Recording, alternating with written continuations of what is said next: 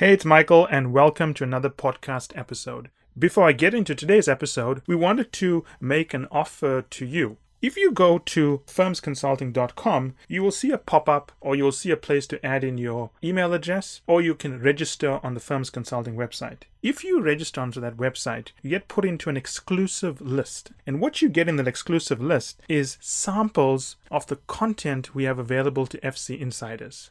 So, that said, I hope you enjoyed today's episode. Most of you by now know that uh, McKinsey and Bain prefer the answer first or hypothesis led approach. And BCG is okay with either. Their concept is facilitated brainstorming, where you solve the case with the interviewer. You can do it from the decision tree approach, which BCG tends to like, or you can do it from the answer first approach, which McKinsey and Bain try to love. And one is left brain thinking, which is the decision tree approach. You're moving from the left side, from the core problem, and working your way out to these branches. And the other one is right brain thinking, which is the McKinsey Bain approach, where you're throwing out what you think the answer would be and then you focus on those so-called hypotheses. Now, I'll say this unequivocally. I've never seen people do hypotheses well. They're always messy, they're always unstructured, they always lack MECE, and they're really, really badly worded.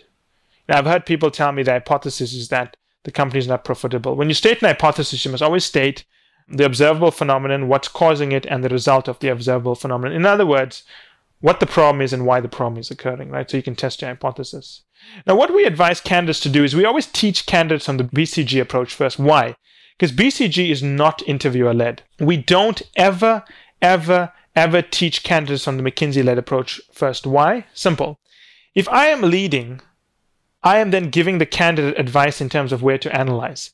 What I'm more interested in is what would the candidate do if he was leading? What would be his rationale for choosing areas to analyze? How would he extract information from me? I want to know he can lead before I lead him. Because what will happen is if I only teach him to do cases on the McKinsey led style, he will never be able to lead an analysis. And for me, that's bad because if you face BCG in an interview, you'll be creamed unless you can lead an interview. Right? So we always teach from the BCG led approach where the interviewer is following the candidate. The candidate is leading and guiding the interviewer on their thinking. Once I can see the candidate doing that and I'm comfortable they know how to do cases themselves without any prompts or excessive direction and guidance from me, then I will step in, as all of our coaches do, and teach them how to follow through the McKinsey led approach, right? Maybe this is the way we should teach men to dance. You know, men always like to lead when they dance. Maybe if we taught them to follow, they'd be better dancers, but that's a different point. So, anyway, how do you then pivot from the BCG approach to the McKinsey approach? Very simple. In the BCG approach, you've got to ask clarifying questions, arrive at a key question, break out your approach, and then build your decision tree out of the approach, right? The McKinsey approach will be similar except for a few things. In the McKinsey approach and with Bain, I'm just going to call it the McKinsey approach, I mean the Bain approach as well, answer first. Unlike BCG, the question they're giving you is so obvious, you never have to clarify the key question. It's going to be quite obvious to you, right? In fact, one of McKinsey's guidance to candidates is that never expect a curveball in a case the case is what it is. There's no hidden agenda right? So what a candidate needs to do is that while in their heads or even the sheet of paper, they've got to follow our approach of building a key question. They should not share that with the McKinsey or Bain interviewer. They should just write it for their benefit. They've got to then build their structure. Again, while they can share it with the interviewer in McKinsey or Bain, it's more for the candidate's benefit. Then once you've built your structure, right, let's assume you've built your structure, your decision chain, it's got six branches. For each branch, we want you to build an hypothesis. And that is what you've got to share with your interviewer. And the benefit of this approach is that if you have built your key question right, you've built your decision tree correctly of your key question. And obviously, the way we teach you to build decision trees is to follow the principles of MECE. If your decision tree is MECE, therefore the branches in your decision tree are MECE. And by default, if you build very tight, specific hypotheses around each branch, what does that mean? That means your hypotheses are MECE. It's a very, very simple technique we use to help candidates build hypotheses that make perfect sense. It's a very clever technique, actually, I think. I'm surprised many people don't use it.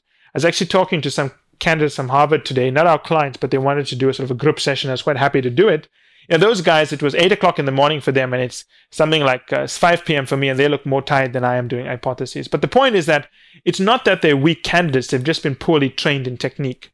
And as I pointed out to them, forget about time, you know, don't worry about the time, just understand the technique. And it took me about an hour to teach them this technique, but after that, they were just flying through hypotheses. Of course, once I taught them the technique, I didn't teach them how to brainstorm because the decision trees were so bad. So you got to tack in another 30 minutes onto that hour. But I think it was about a two hours well spent. You know, I think those candidates will do pretty well going forward, assuming they pick up the other points. So always remember this. You start your learning approach from the BCG led approach where the candidate leads.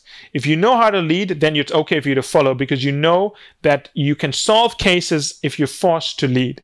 Once you know how to do the BCG approach, you can make one tiny adjustment to build hypotheses onto your decision tree, and voila, you have the McKinsey Bain approach. And that's it for today's episode. I hope you enjoyed it as much as I enjoyed doing the episode. Finally, I want you to remember that the only way to get access to our special offers, the only way to get our special pricing, and the only way to get samples of our content is to join the list on firmsconsulting.com. It's the only way also to get access to our unique advanced content that we make available to insiders. So if you want to get a sneak peek of things, test it out, see what's in there, this is the place to go. And finally, I want to thank you again for making us one of the largest podcast channels around the world for careers and for the 2 million downloads and counting.